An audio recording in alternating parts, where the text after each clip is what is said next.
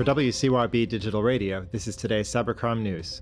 The US Treasury Department has named and sanctioned six Iranian military hackers, accusing them of cyber attacks against US water companies. Attributed to the group posing as Cyber Avengers, the attacks did not disrupt critical services. They underscore the vulnerability of internet connected critical infrastructure and the way regional conflicts can spill into global cyber attacks. NBC News reports that the hackers openly supported Iran and maintained a presence on Telegram.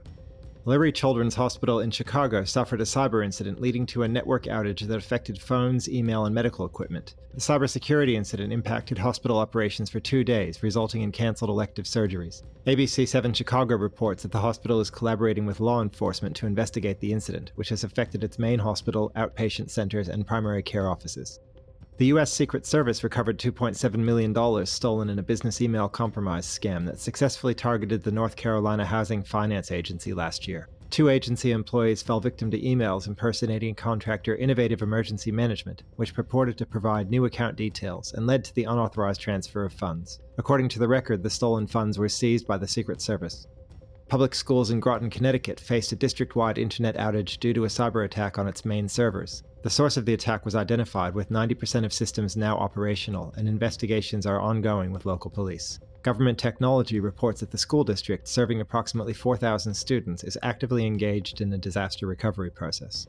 In Mexico, a government data leak exposed the personal information of 324 journalists covering President Andrés Manuel López Obrador's broadcasts. The leak, which is now under investigation by the country's government, was caused by unauthorized access to an inactive government website, which saw the journalist's details extracted by someone using a former government employee's username and password. The Committee to Protect Journalists called for an immediate investigation into the breach. Finally, former CIA officer Joshua Adams Schulte was sentenced to 40 years in federal prison for leaking the Vault 7 documents to WikiLeaks, as well as for possessing child sexual abuse images in trials in 2022 and 2023. The leak exposed secret hacking tools and sensitive intelligence gathering cyber tools. NBC News reports that prosecutors labeled Schulte's actions as, quote, some of the most heinous, brazen violations of the Espionage Act in American history.